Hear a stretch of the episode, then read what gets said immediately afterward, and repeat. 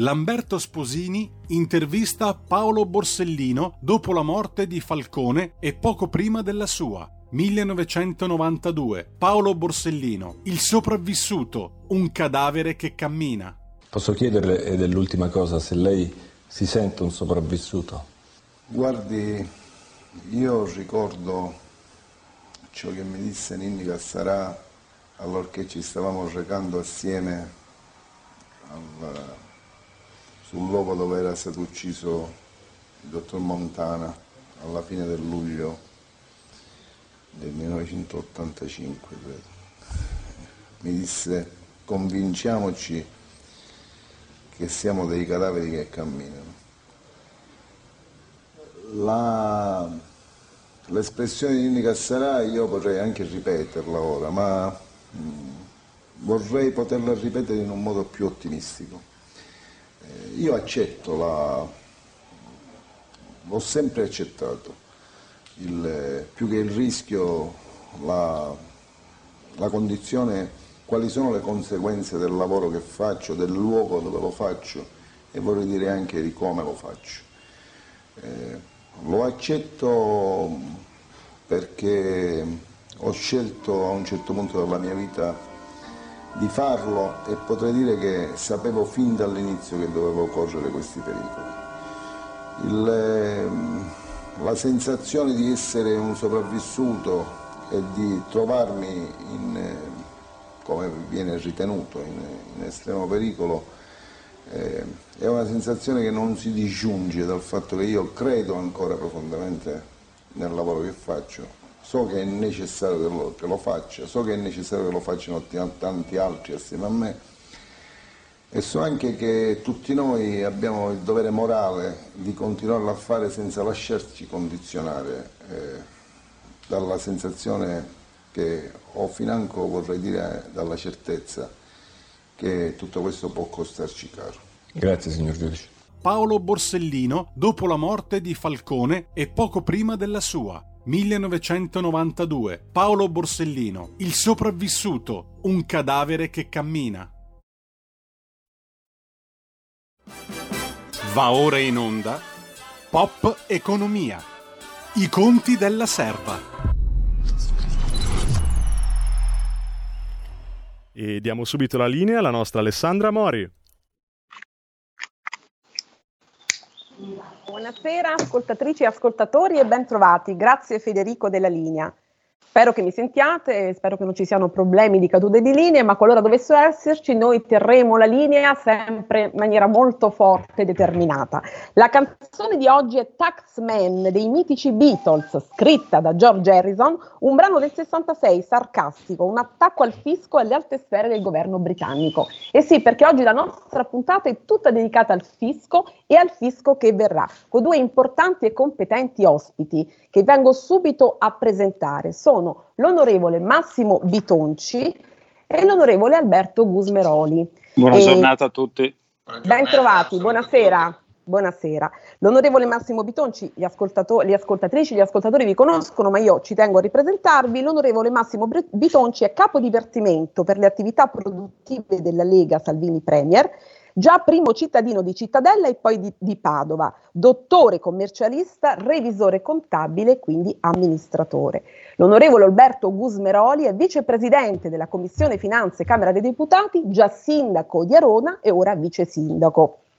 E allora, eh, giorni fa è stato presentato un libro a Roma dal titolo che ha insomma un bel appeal e questo libro, il titolo di questo libro recita così: Non ne fisco più, come uscire dalla crisi con un fisco più equo e più semplice, quanto mai attuale perché siamo proprio alla vigilia della riforma del fisco. E allora io vengo subito all'onorevole Bitonci. Eh, ho trovato su questo libro, che consiglio di leggere perché è un libro che con parole semplici descrive e riesce a far capire, a comunicare concetti complessi come quelli del fisco, perché diciamoci la verità, quando parliamo di fisco siamo tutti un po' allergici, insomma, su, sfido chiunque a dire 9 su 10 cambiamo canale, ma è giusto che sia così.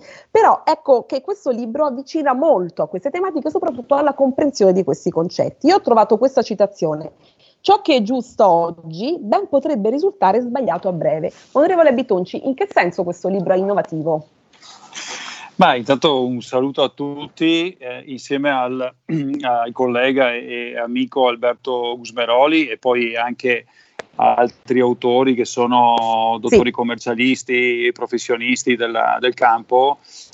Abbiamo voluto scrivere questa seconda edizione dandogli questo nome anche così direi particolare, però che rende anche l'idea, no? perché si parte dall'idea non ne posso più del fisco e quindi abbiamo sintetizzato in questa frase effetto non ne fisco più. Eh, perché, perché effettivamente il fisco italiano è diventato Uh, ormai una, un mastodonte di 800 leggi fiscali, di centinaia e centinaia di adempimenti eh, e di carattere ovviamente vessatorio nei confronti dei professionisti che ogni giorno eh, devono seguire le, le, partite IVA e i contribuenti, ma anche nei confronti dei, dei semplici cittadini che non sono più in grado neppure di compilarsi la dichiarazione dei redditi da soli.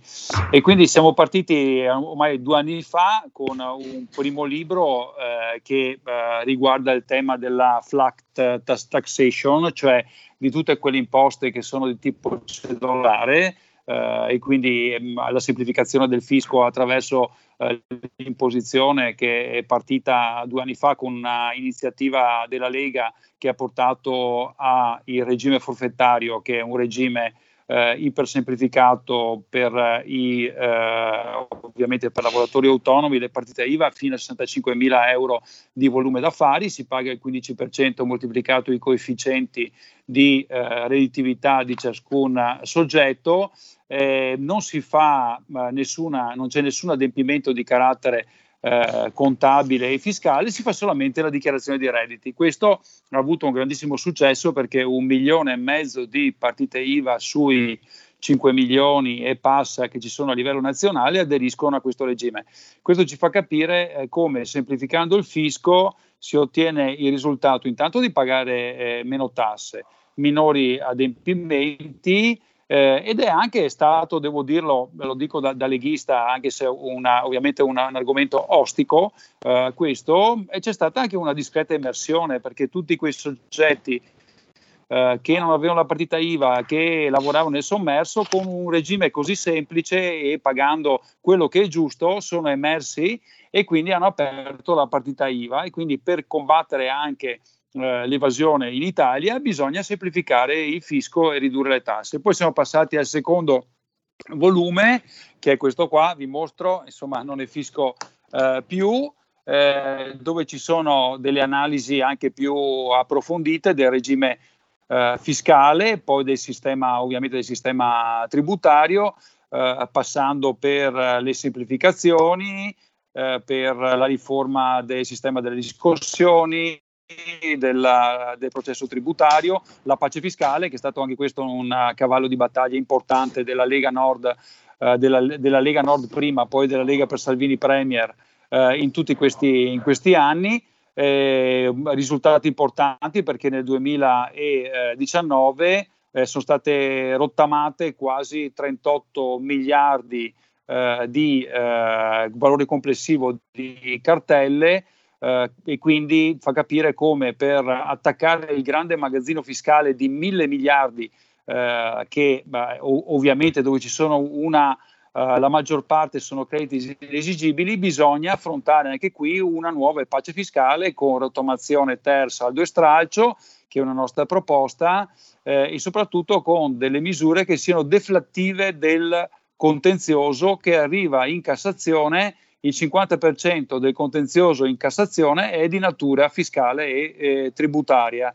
Uh, quindi eh, semplificare e cancellare tutta una serie di microtasse per arrivare a un fisco, un fisco più equo. E allora, onorevole Bitonci, la interrompo solo un attimo per dire che pace fiscale, rottamazione, tasse, come e quanto saranno ridotte, noi oggi abbiamo deciso di creare un filo diretto tra voi e gli ascoltatrici, gli ascoltatori di RPL, per cui ridò tutti i numeri e i riferimenti dove possono contattarci. E allora potete ascoltarci sul sito radiorpl.it, dalla app di RPL iOS e Android, su canale 740 del digitale terrestre, su canale della radio DAB, su YouTube e Facebook alle pagine RPL e la tua radio. E ridò i numeri allo 02 66 20 35 29 potete contattarci per parlare e sottoporre tutte le domande del caso ai nostri esperti eh, onorevoli e al 346 642 7756 per inviare messaggi. E allora, onorevole Gusmeroli, a che punto siamo con la riforma? Perché siamo alla vigilia di questa riforma. Quanto tempo ancora? ci dia un timing e poi ecco un po' i pilastri di questa nuova riforma in sintesi. Allora, diciamo che eh, per sei mesi la Commissione Finanze, Camera e Senato si è riunita, ha fatto audizioni e alla fine ogni movimento politico ha diciamo, scritto quello che chiamiamo un position paper, sostanzialmente una, uh, la propria idea di riforma fiscale. Eh, con un certo orgoglio possiamo dire che molto di quello che è stata la proposta della Lega è anche scritta sul libro. Perché? Perché sostanzialmente noi siamo partiti dalle proposte di legge depositate in Parlamento, quindi non solo da delle idee. Ovviamente le proposte di legge ehm, che eh, ovviamente sono eh, per lo più legate ai fiscalisti della Lega quindi in particolare al collega amico eh, Bitonci, al sottoscritto e, ehm, e in linea di massima e, ed alcune del Senato eh, di colleghi parlamentari del Senato e eh, sostanzialmente sono state eh, quasi tutte inserite nel documento che poi è stato consegnato al governo per fare la legge delega. In realtà da dove nascono questi eh, progetti di legge? Nascono dall'esperienza, nasce eh, dal fatto che eh, sia io che eh, l'amico Bitonci esercitiamo la professione di commercialista da purtroppo alcuni anni e quindi eh, abbiamo visto tutte le disfunzioni funzioni di questo sistema fiscale che è tra i più complicati al mondo. Eh, basti pensare che in complicazione eh, siamo uno dei peggiori paesi al mondo, siamo uno dei peggiori paesi come tassazione eh, e di oggi ehm, diciamo la, stato dichiarato che l'Italia è il paese a più alta tassazione d'Europa, è uno dei più alti del mondo e quindi eh, ovviamente eh, non ne fisco più, ecco un po' anche eh, la nascita eh, del titolo del libro. Ehm, io Diciamo, mi scusi se la interrompo, ma andando nel concreto per le nostre ascoltatrici e ascoltatori, cosa dobbiamo aspettarci? Quali e quante tasse saranno ridotte nel concreto? Veniamo un po' proprio al cuore allora, del problema. Insomma. Sicuramente le 20 microtasse possono essere completamente abolite, la tassa sulla patente, c'è il superbollo, ci sono una serie di microtasse, sono una ventina, per cui il gettito della microtassa è inferiore al costo di gestione della tassa, cioè se lo Stato abolisce queste 20 microtasse ci guadagna e quindi ci guadagna il contribuente e ci guadagna pure lo Stato. Se decidono, e questa è una grossa battaglia della Lega, se decidono di rateizzare l'acconto di novembre, ci guadagna lo Stato e ci guadagna il cittadino. Perché? Perché in questo momento a novembre il cittadino paga il 50% delle tasse eh, di un anno e invece avrebbe la possibilità di rateizzarli l'anno successivo da gennaio a giugno. Costo per lo Stato zero, guadagno per il cittadino tutto. Quindi, eh, e così tante altre cose, cioè c'è sul fisco c'è tanto che si può fare per semplificare dove guadagnano tutte e due, Stato e cittadino eh, abolizione di tasse, guadagnano tutte e due, riduzione anche delle tasse. Pensiamo per esempio, il collega Bitonci in uno dei progetti di legge ha proposto la no tax area. La no tax area sino a 10.000 euro vorrebbe dire che 10 milioni di contribuenti italiani non fanno più la dichiarazione dei redditi. Vuol dire che togliamo il 25% di dichiarazioni dei redditi eh, al, che devono essere spedite, compilate, eccetera. Questo cosa significa? Significa che il cittadino non paga più il commercialista, ci guadagna. Ci guadagna lo Stato perché? Perché in qualche modo guadagna sia gettito che ha meno dichiarazioni da controllare e se ha meno dichiarazioni da controllare controllerà le, le altre dichiarazioni che invece vengono presentate.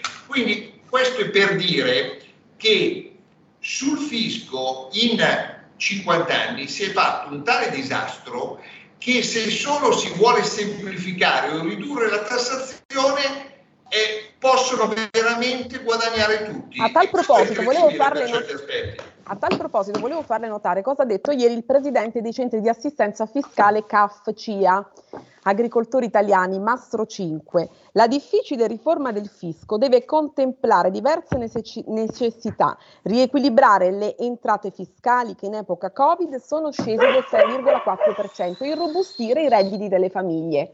Questo, diciamo, è secondo il presidente dei centri di assistenza fiscale il tema. Ci si riuscirà? Ma io credo senz'altro di sì, nel senso che basta recuperare l'evasione e per recuperare l'evasione bisogna semplificare il sistema e ridurre la tassazione. Quello che diceva il collega eh, Vitonci, cioè la mini flat tax, ha fatto questo. Un sistema semplice a bassa tassazione ha fatto emergere il sommerso. E qui la stessa cosa, però bisogna avere il coraggio di cambiare l'evasione, cioè qui in Italia non siamo tutti evasori, cioè bisogna premiare chi è leale col fisco e come con bassa tassazione e semplificazione fiscale. Molto semplice. Onorevole Bitonci, eh, traggo una parte del libro eh, che dice nel 2020 sono stimati 289 miliardi di euro la perdita complessiva di imponibile IVA fatturato per 4,5 milioni di partite IVA, voglio venire al tema delle partite IVA, numeri drammatici, una riduzione del 40% per alberghi e ristorazione, sempre nel 2020, 39% per attività di famiglia, 27% per attività artistiche e sportive, lo sport molto penalizzato, 21% nel settore energia, gas e condizionamento, 20% per servizi alle imprese. E qui vengo anche un po' al tema del Green Pass. Se sarà davvero questa, questo Green Pass così, mi pare che insomma anche grazie alla Lega si stia mediando per una posizione più conciliante, più aperta, come giusto che sia eh, i ristoratori saranno ovviamente più vessati e il turismo andrà sempre peggio. Ecco, che cosa ci può dire in merito? Ma guardi, questi dati che ovviamente sono quelli ufficiali, in realtà uno studio della eh, CGA di Mestre di qualche settimana fa ha indicato che la perdita di fatturato dello scorso anno per tutte le partite IVA, cioè comprese il regime eh, ovviamente che, che, che, non è, che non è i regimi che non sono indicati, eh, è pari e superiore ai 400 miliardi, quindi possiamo capire eh, di cosa stiamo parlando. Ed è per quel, questo che i vari eh, decreti eh, ristori prima e sostegni adesso, anche se sono molto importanti, io sono stato relatore dell'ultimo decreto sostegni bis e devo dire 44 miliardi complessivi che se lo sommiamo al decreto sostegni 1 al DL 41 sono 70 miliardi, capite che sono tre volte una legge di bilancio, però se noi lo calcoliamo sulla perdita di fatturato è sempre una parte, quindi il ristoro o il sostegno non potrà mai essere eh, totale. E, mh, il tema è ovviamente quello di far ripartire più velocemente l'economia. In effetti c'è un uh, buon rimbalzo nei primi mesi, da quando si è potuto ovviamente lavorare. Ci sono settori che hanno continuato a lavorare, la media grande industria ha continuato a lavorare, i più colpiti sono il settore del turismo. Il turismo eh, pesa circa il 13% del PIL nazionale, quindi capiamo quanto è importante. Io vivo in Veneto e il Veneto è la prima eh, regione per turismo. La per locomotiva d'Italia del turismo, in, certo, certo. In, in Italia, eh, anche se uno può, può, pensare magari, non so, è la Toscana, è il Lazio, così, in realtà noi avendo coste, mare, montagna, città d'arte, insomma, ma come la Lombardia, come il Piemonte, insomma, come e tante altre regioni, il turismo è un elemento fondamentale del PIL e questi sono stati i più colpiti. Io domenica eh, mattina, eh, assieme a Matteo Salvini, abbiamo incontrato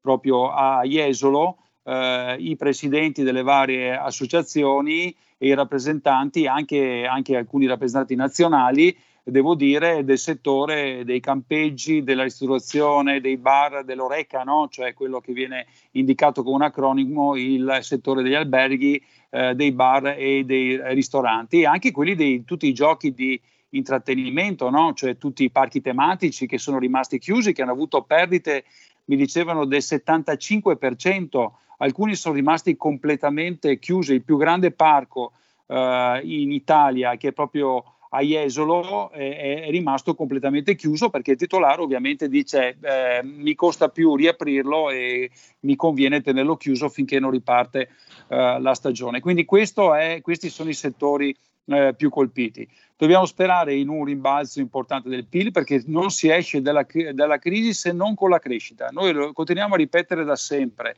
Gli aiuti sono fondamentali, sono importanti, però è la ripartenza e per ripartire bisogna lasciare la gente lavorare e quindi meno lacci e lacciuoli. Abbiamo allora visto abbiamo... gli effetti uh, del Covid, abbiamo visto però gli effetti anche delle vaccinazioni, ricordo il dato di oggi, siamo arrivati a superare il 50% della popolazione vaccinata, io vi dico proprio il dato di di stamattina. E, e, e, quindi, eh, e, quindi, bisogna lasciare lavorare. Guardiamo il dato delle terapie intensive, guardiamo il dato dei ricoveri, il dato dei contagi è un dato comunque secondario dal nostro punto di vista adesso. E quindi eh, lasciamo la gente lavorare magari continuiamo sempre a fare i tamponi, però limitazioni di questo tipo potrebbero ri- ri- dare un ulteriore grave colpo mortale all'economia ecco. eh, più importante del nostro paese. Ecco, i nostri ascoltatori vogliono ripartire, abbiamo un ascoltatore in linea, se ci passano la telefonata così possiamo interloquire. Sì, pronto, buonasera. Buonasera, noi ci siamo, buonasera. Prego. Eh, io chiamo dalle canali, vi chiamo dalle canali e vi spiego come funziona la tassazione qua, che a voi praticamente farebbe ridere allora fino a 20.000 euro sei esente. Se non hai 20.000 euro di redditi non paghi una bella mazza di niente, non devi fare nemmeno la dichiarazione dei redditi. Oltre 20.000 euro paghi il 20% sull'eccedenza fino a e poi dopo va avanti questa legge. E la tassazione è molto semplice, se la può fare una anche da casa, molto semplice.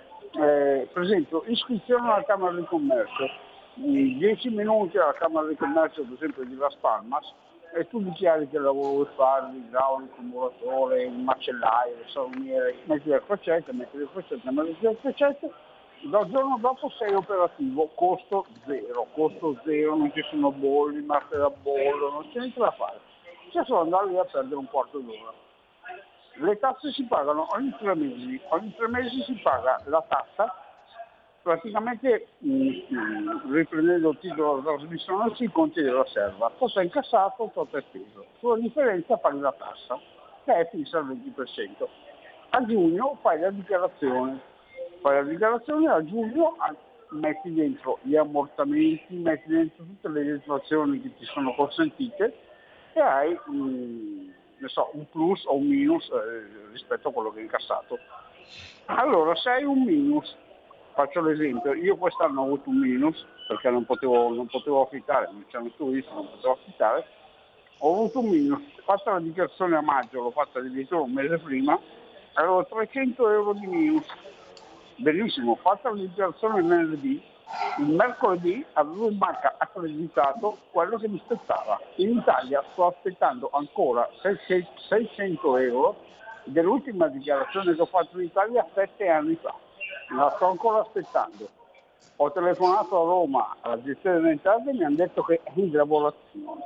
Com'è in lavorazione? Sette anni? Che cazzo stanno lavorando? Neanche tutta ora ci mette sette anni per fare la pizza. Qui tre giorni fa, rimborsato subito, istantaneamente. E, e mi dispiace, ma in Italia siete messi veramente male. Eh. Ciao. Bene, grazie, abbiamo capito. La linea era un po' disturbata, ma abbiamo capito che alle Canarie si sta benissimo e si pagano sicuramente meno tasse. Aggiungo una, eh, un messaggio di un ascoltatore che dice buongiorno, ma questi benedetti ristori quando arrivano nei conti correnti delle partite IVA?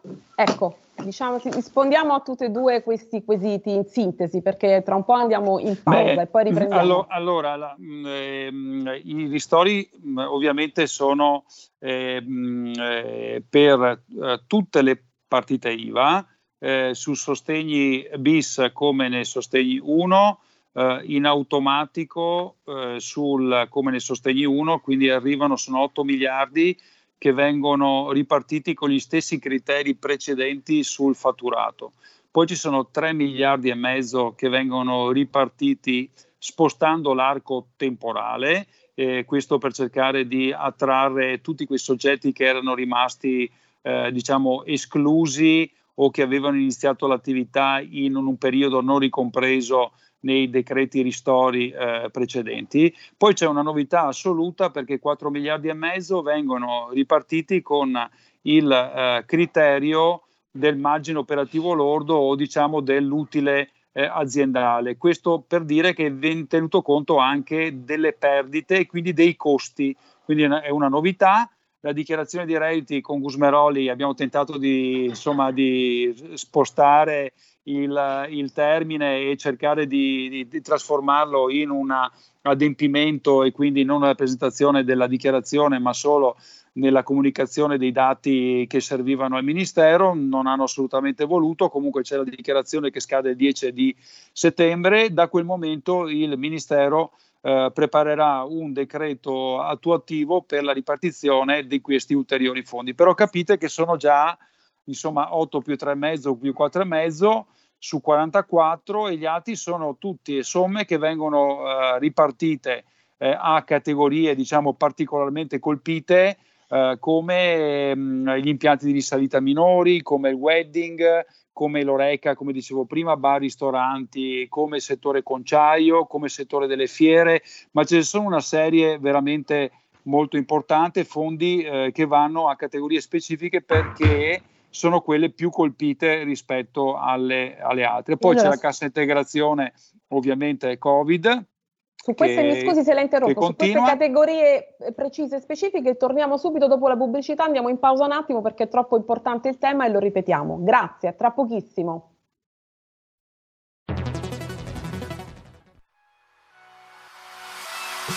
Chi sbaglia paga. Ci metto la firma. Referendum giustizia. 1. Riforma del CSM. Stop allo strapotere delle correnti. 2. Responsabilità diretta dei magistrati. Più tutele per i cittadini. Chi sbaglia paga. 3. Equa valutazione dei magistrati. I magistrati non possono essere controllati solo da altri magistrati. 4. Separazione delle carriere dei magistrati. Stop alle porte girevoli per ruoli e funzioni. 5. Limiti agli abusi della custodia cautelare. Per una giustizia giusta è un equo processo per tutti. 6. Abolizione decreto Severino. Più tutele per sindaci e amministratori. Firma anche tu ai gazebo della Lega nelle piazze e in tutti i municipi d'Italia. Trovi tutte le informazioni sul sito legaonline.it. Chi sbaglia paga. Ci metto la firma. Referendum giustizia.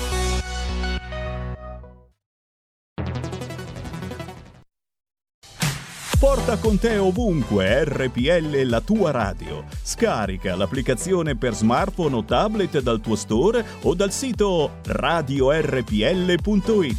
Cosa aspetti?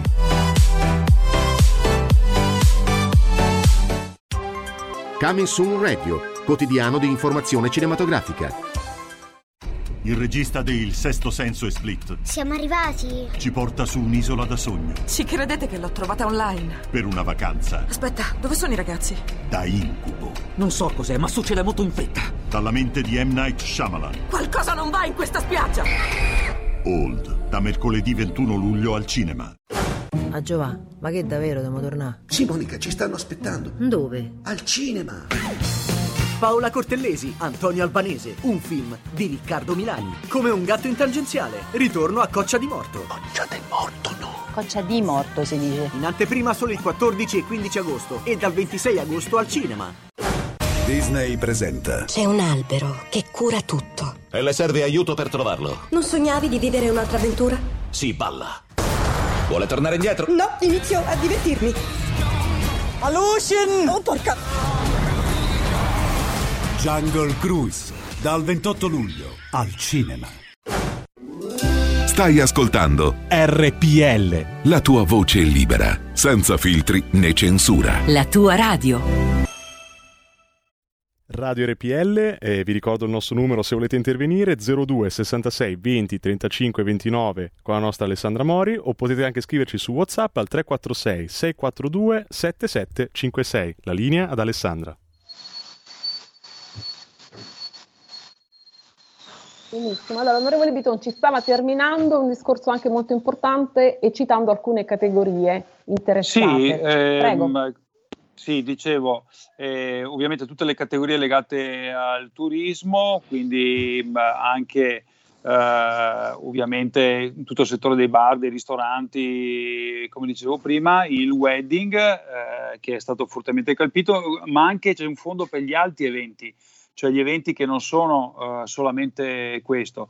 Uh, tutto il settore del turismo, quindi le agenzie di viaggio, le guide turistiche che erano rimaste fuori, le aree termali, le città d'arte, uh, gli impianti di salita sciistici, ci sono fondi per l'agricoltura legati ovviamente al tema delle gelate e delle problematiche varie e calamità naturali, ci sono dei fondi per lo sport, quindi anche per le piscine, quindi sanificazione delle piscine, fondi per la sanità, per il sociale, per le cure palliative, per la non autosufficienza, ci sono dei fondi anche eh, per istituti che, eh, le, per le cure oncologiche dei minori. Quindi vi ho fatto alcuni e questo esempi. è molto interessante. Nel senso, nel senso che nel decreto c'è veramente di tutto. C'è una nuova eh, rottamazione delle auto, anche questa fortemente voluta eh, dal Mise e quindi da Giancarlo Giorgetti, 350 milioni, quindi si potranno rottamare le auto comprando il nuovo ma anche con l'usato. Questa è una novità molto importante, cioè si potranno acquistare delle macchine usate Euro 6 eh, e quindi ottenere comunque la rottamazione. Questa è una novità assoluta che non c'era nei precedenti decreti. E poi ci sono 350 milioni per la Sabatini. La legge Sabatini è quella legge che agevola l'acquisto di macchinari e attrezzature per le PMI.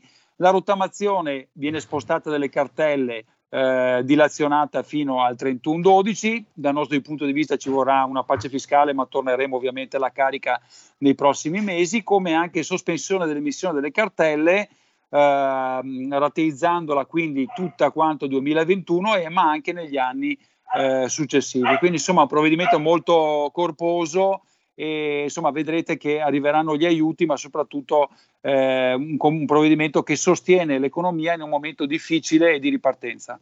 Ottimo, prima di rispondere all'affezionato ascoltatore delle Canarie, vi chiamo subito in causa, volevo citare il ministro Garavaglia ieri ha detto che non bisogna creare allarmismi il green, il green Pass ha senso soltanto per entrare in discoteca, per andare allo stadio e per i grandi eventi. Lo stesso ha detto il presidente di Federalberghi Bernabò Bocca e, ehm, lanciando un po' l'allarme, come diceva lei prima, per le città d'arte che sono le più penalizzate, non tanto per le località balneari e anche per, per gli hotel e i ristoranti che comunque sono luoghi sicuri. Domani sappiamo ci sarà questa cabina di regia, cosa prevedete voi? Onorevole Gusmeroli. Io posso dire questo, eh, mi ricollego alla questione delle imposte, cioè noi abbiamo bisogno di non chiudere più abbiamo bisogno di eh, rasserenare il clima, abbiamo bisogno di crescita perché se facciamo la crescita crescono anche i gettiti delle imposte, perché è solo così che riusciamo a pagare il debito pubblico, è solo così che riusciamo a uscire dalla crisi eh, economica che stiamo vivendo. Quindi dobbiamo assolutamente cominciare a rasserenare il clima e pensare di eh, non chiudere più e se ci sono delle situazioni di difficoltà intervenire con linee guida, con modalità operative per svolgere le attività, ma malgrado si sia fatto soprattutto con questo ultimo decreto sostegni bis tanto, non sarà abbastanza se pensiamo di chiudere ancora e di chiudere ancora eh, delle attività. Ci sono delle attività che non hanno la possibilità di sopravvivere a una nuova eh, chiusura, quindi non dobbiamo arrivare a quello. E per fare questo la prima cosa è cercare di rasserenare il clima. In questo momento abbiamo le terapie intensive praticamente scariche, fortunatamente. Dobbiamo pensare, abbiamo ormai milioni e milioni di vaccinati, quindi cerchiamo di fare meno terrorismo e più eh, un clima, un clima eh, assolutamente più sereno che serve anche al gettito fiscale. E abbiamo un ascoltatore in linea che vuole interloquire con voi, sicuramente avrà bisogno di essere rasserenato. Prego, buonasera, noi siamo qui. Allora, io vorrei essere rassenato dal vostro ministro Giorgetti. Benvenuto. Benvenuto. Mi chiamo Luigi, ho 42 anni. Lavoro alla GKN. Campi Bisenzio, Automotive. Sta chiudendo praticamente con una lettera. Il ministro Giorgetti, sì. dov'è?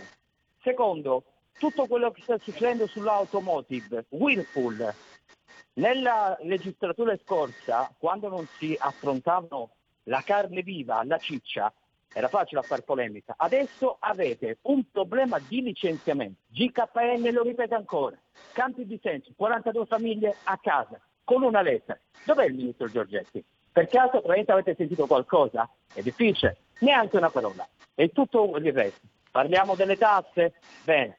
Io direi a quel signore delle Canarie di rimanere nelle Canarie e di non rispondere probabilmente sempre a questa probabilmente falsa ideologia di dire qui si paga poco e in Italia si sta male. State nelle Canarie. Qui probabilmente è un'altra cosa diversa perché lo vorrei paragonare con la nostra bella Italia, quindi se ne stasse probabilmente alle Canarie. Però voi avete probabilmente la flat tax sempre in mente e andate probabilmente a man bassa, dite di praticamente sulle cartelle esattoriali andiamo a rotto di collo. No signori, avete promesso che li eliminavate, non che li portavate praticamente al 31 di ottobre. Seconda cosa, Green Pass, siete al governo, state praticamente proponendo il Green Pass a tutti e voi dovete subire una domanda, lo fate o non lo fate? Perché sennò è una pressione in giro. Però ripeto, Ministro Giorgetti, GKN, dov'è? Grazie. Grazie. E abbiamo un altro ascoltatore, io direi di prenderlo e poi eh, rispondiamo tutte, a tutte le domande sì, sì. in sequenza, se siete d'accordo. Sì, sì. Grazie. Prego, buonasera. Ascoltatrice o ascoltatore, non so, buonasera, noi siamo qui. È caduta Federico, non, è, non c'è più. Eh, Intanto rispondiamo ai nostri ospiti, soprattutto a, a questo... Pre- Federico? Pronto? Sì, probabilmente sì, è caduta. Buonasera, eccoci. No, probabilmente è caduta e la, la invitiamo a richiamare. Certo, intanto possiamo rispondere al signore che chiedeva legittimamente notizie eh, Beh, per, sulla situazione. Per quanto riguarda il Mise, bisogna anche rendersi conto che eh, Giorgetti ha centinaia di tavoli eh, crisi aperte che c'è stata una pandemia e è ancora parzialmente in corso, eh, che moltissime aziende hanno chiuso, eh, che come dicevo prima ci sono state perdite di fatturato per 400 miliardi nell'anno scorso e quindi insomma bisogna rendersi conto che eh, questa momento di crisi si supera tutti quanti assieme e il Mise che si è caricato di tutte queste problematiche eh, ovviamente eh, cerca, cerca, di seguirle eh, una alla volta, però è anche vero che in momento di crisi come questo non è assolutamente eh, facile. Io quello che ho visto è che il ministro Giorgetto invece è molto eh, presente e su casi anche recenti ci sono stati degli interventi subitanei. Ehm, rispondiamo anche all'ascoltatore, cioè le misure di sostegno ci sono perché eh, la NASPI, la cassa integrazione, sono tutte quante state prorogate le misure di sostegno. Eh, è logico che dopo se le crisi aziendali, eh, soprattutto di eh, soggetti mh, privati, vanno gestite uno per una perché molte volte ci sono anche delle situazioni in cui la casa madre, magari non italiana, decide di non investire più uh, in Italia uh, e quindi sono decisioni che sono anche al di fuori delle competenze, delle competenze eh, de, del Mise. o imprenditori che decidono di chiudere la propria, la propria attività o attività che vanno particolarmente male perché devono essere eh, ristrutturate, quindi è un lavoro lungo e penso che il nostro ministro stia lavorando assolutamente bene su questo. Peraltro bisogna anche dire, eh, non è il caso del, di quello, del telespettatore che è intervenuto, però per esempio i 152 che sono stati licenziati con un sms la scorsa settimana, eh, premesso che eh, cioè siamo alla disumanità totale nel momento in cui licenzi delle persone eh, in questo modo, cioè eh, è una cosa che è un'aberrazione, è una cosa assurda, però c'è a monte un errore, nel senso che, e qui noi dobbiamo lavorare per delle norme future, cioè ehm, quella azienda è stata comprata da un fondo speculativo. Allora, nel momento in cui viene comprata un'azienda storica che ha più di cent'anni da un fondo speculativo, è, è, è chiaro che eh, non possiamo pensare a dei progetti industriali. Allora, che cosa bisogna fare per difendere quelle persone? In primo luogo, impedire per il futuro che realtà industriali importanti sul territorio con una ricaduta di occupazione forte vengano acquisite in modo semplice da eh, fondi che non hanno il background e l'expertise industriale. Questo è fondamentale. Perché? Perché se avviene questo, avviene, eh, avvengono delle predazioni delle nostre attività e quindi poi si arriva anche al licenziamento in un modo aberrante con l'SMS eh, che è capitato peraltro anche al telespettatore. Quindi assolutamente bisogna lavorare sulle regole in primo luogo. Poi ci sono tutti, c'è la cassa integrazione, la NASPI, ci sono tutte le, diciamo, gli strumenti per aiutare, però ricordiamoci anche che eh, il buon Giancarlo Giorgetti ha ereditato più di 150 tavoli di crisi su cui sta lavorando e non è facile, pensiamo soltanto al disastro dell'Alitalia o al disastro dell'Ilva, a, alla mancanza in questo momento di materie prime, cioè noi in questo momento abbiamo un costo delle materie prime che sta schizzando, una mancanza di materie prime e su tutti questi temi eh, il Mise e quindi il Ministro deve essere sul pezzo e non è assolutamente facile eh, avere tanti cantieri aperti eh, di crisi. Abbiamo un'ascoltatrice in linea, non facciamola aspettare perché è già un po' che aspetta, tanto riprendiamo subito il, no- il nostro discorso. Prego, buonasera e benvenuta. Sì, buonasera. Allora, io intervengo per quanto riguarda quel signore di prima Benvenuta. che nominava Giorgetti. Intanto vorrei chiedere a quel signore, visto che adesso si scaldano tutti contro Giorgetti, voglio dire a quel signore intanto chi ha votato, prima di tutto. E in secondo luogo, adesso tutti, tutto quello che sta succedendo, tutti questi anni che non hanno fatto niente, che c'è un, un macello di roba da mettere a posto, adesso Giorgetti deve essere il salvatore della patria. Ma, ma ragiona la gente o che cosa? E, e pretende anche, che sono appena arrivati lì al, al governo, eh, però cercano di ragionare un po' nella- nel, nel cervello. La saluto, buongiorno. Buonasera, allora onorevole Gubinoli stava terminando, rispondiamo all'ascoltatrice e poi al signore delle Canarie in breve e poi passiamo al resto perché Al abbiamo signore, tante delle altre cose. Canarie, al signore delle Canarie dico che sì, eh, la Banca Mondiale ha dichiarato eh, l'Italia eh, il 127 paese al mondo in quanto a semplificazione fiscale, quindi uno dei più complicati e, e quindi è chiaro che eh, insomma si spara sulla Croce Rossa, ecco, dal punto di vista delle complicazioni. Però io, siccome noi abbiamo vissuto anche momenti in cui esisteva un sistema fiscale semplice, cioè io mi ricordo una eh, istruzioni della dichiarazione dei redditi di una trentina di pagine, la dichiarazione dei redditi che erano quattro pagine, più un allegato di altre quattro pagine, la dichiarazione dei redditi che si spediva il 31 di maggio, le contabilità che si facevano a mano. Perché siamo arrivati ad avere istruzioni per 350 pagine? detrazioni oneri riducibili per 600 tipi diversi. Perché siamo arrivati a questo? Siamo arrivati a questo perché?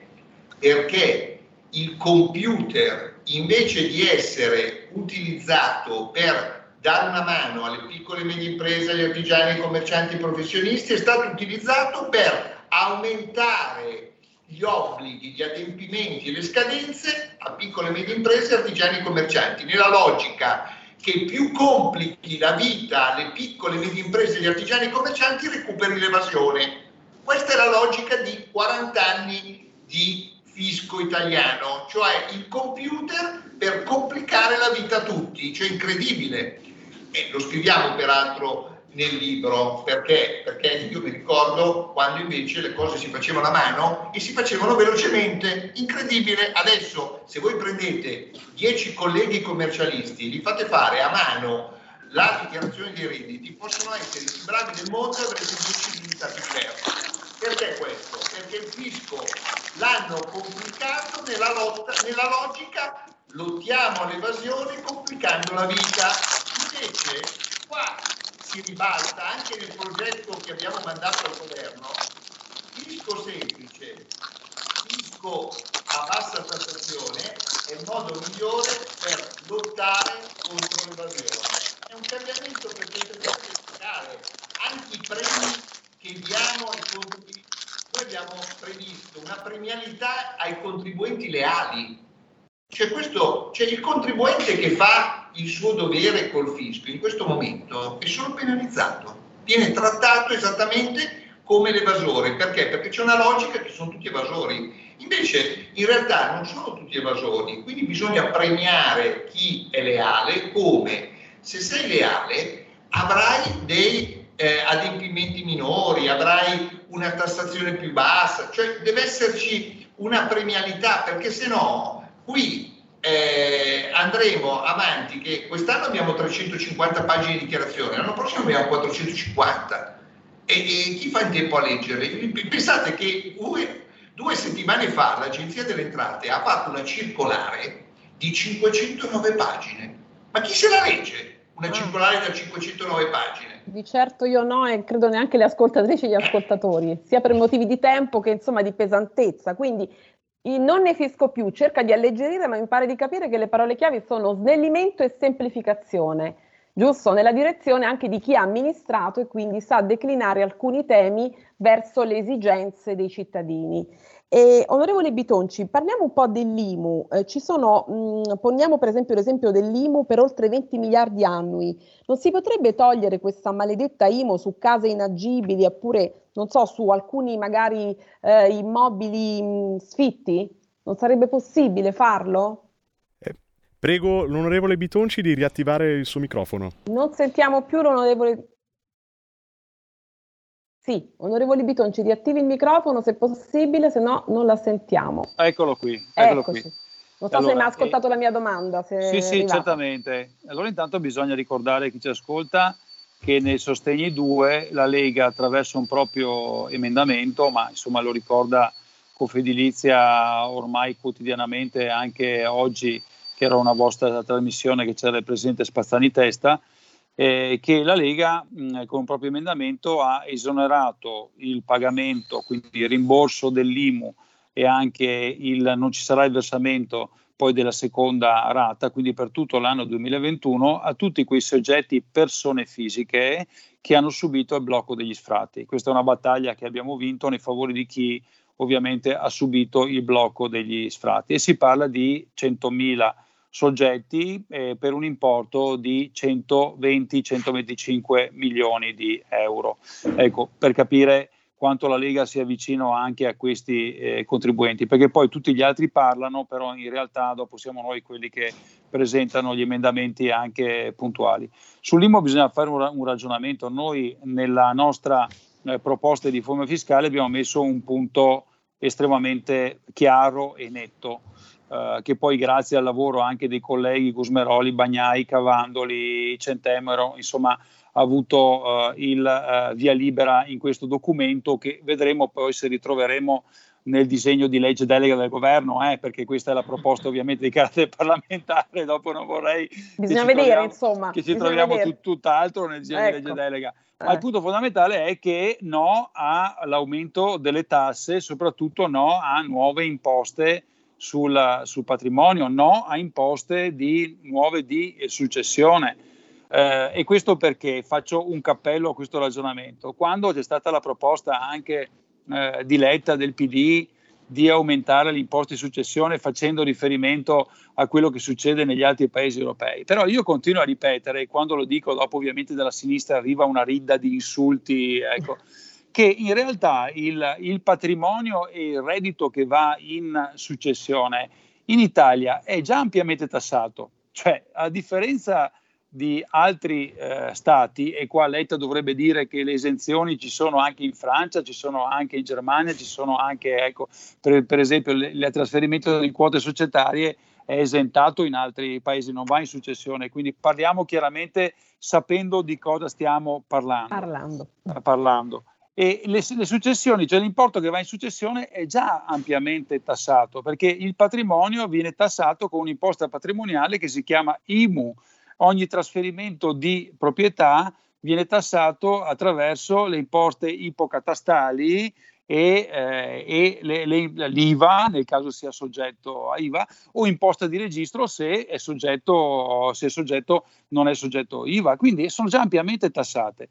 E l'IMU in Italia è una vera imposta di carattere patrimoniale che andrebbe perlomeno ridotta. Noi proponiamo una riduzione almeno del 30%, no alla riduzione della prima casa, ma avre- abbiamo paura di una cosa. Siccome al Ministero dell'Economia nel cassetto da anni c'è sempre la proposta nascosta, eh, però non tanto nascosta, che è quella della revisione degli estimi eh, catastali e revisione delle estimi catastali mh, eh, si farebbe attraverso il passaggio, chi ci ascolta lo sa benissimo, eh, da vani a metri quadri. Adesso la rete catastale degli immobili viene calcolata a vani. Il passaggio a metri quadri, l'elaborazione che noi abbiamo in mano, produrrebbe un aumento del valore delle rendite del 30, 40 e anche 50% per tutti.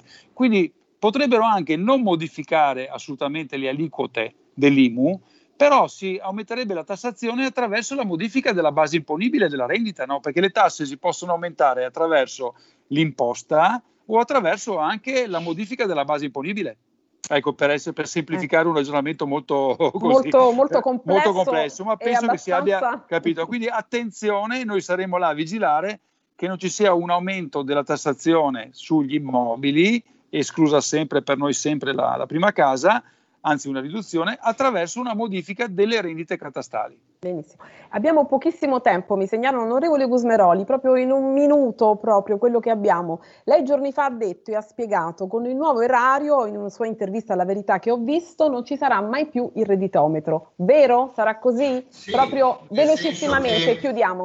Bene, il nostro progetto che abbiamo depositato sostanzialmente eh, si cerca di evitare gli accertamenti induttivi, cioè quelli basati non su fatti eh, concreti. Perché questo? Perché gli accertamenti induttivi generano solo contenzioso, mentre gli accertamenti analitici, se uno ha sbagliato, paga, se uno non ha sbagliato, non paga. Invece se il redditometro uno dice va bene, siccome tu hai questo, questo e questo, allora devi avere questo reddito. Il risultato di tutto ciò è un enorme contenzioso. Il contenzioso vuol dire che da un lato il contribuente deve prendersi un professionista per difendersi, fa tre gradi di giudizio, lo Stato non incassa niente, quindi anche qui è un po' come la storia delle microtasse. Perché vogliamo abolire le microtasse? Perché il gettito è inferiore al costo di gestione del gettito. Qui la stessa cosa, gli accertamenti induttivi generano solo e esclusivamente contenzioso. Allora, ma perché bisogna fare accertamenti induttivi contro i cittadini che devono difendersi e che poi vincono pure in contenzioso eh, quando invece si può intanto cambiare il tipo di sanzioni. Stiamo quindi chiudendo, quindi non tassare con sanzioni chi fa solo irregolarità e poi soprattutto premiare i contribuenti leali Questo è importante e noi lì lo diciamo, anche l'inversione dell'onere della prova è un'altra cosa molto importante. Noi speriamo che il governo in qualche modo ascolti quello che è stato il progetto presentato al Parlamento, che per certi aspetti è il progetto della Lega, che è scritto anche nel nostro libro. Allora, il tempo è volato col nostro filo diretto, vi ringrazio moltissimo, vi invito di nuovo a tornare, ovviamente siamo alla vigilia della riforma, insomma speriamo di chiuderla questa benedetta riforma, segno che il fisco coinvolge tutti e che poi non è un tema così ostico e difficile, si è spiegato bene da tecnici, competenti esperti e amministratori. Voglio chiudere con una frase che ho visto sul libro che mi ha colpito perché io ho studiato, diciamo, Keynes, ho studiato Smith, insomma, quando i fatti cambiano, citate voi nel libro, io cambio la mia opinione. Lei cosa fa, signore? Cosa facciamo? Cambiamo per migliorare, giusto? Sintetizziamo. No, sì. Meno tasse e più semplici. Benissimo. Onorevole Bitonci, a lei la battuta finale. No, ho voluto questa, questa frase perché eh, è importante mettersi sempre eh, dalla, nella posizione di pot- che le cose cambiano e che quindi le cose possono mutare e che noi dobbiamo essere elastici nel capire la situazione e i tempi che cambiano. Versatili e duttili, grazie, siamo in chiusura, grazie davvero, a presto. Grazie, grazie. buon lavoro, buona grazie, giornata. A grazie a voi, grazie. Avete ascoltato Pop Economia.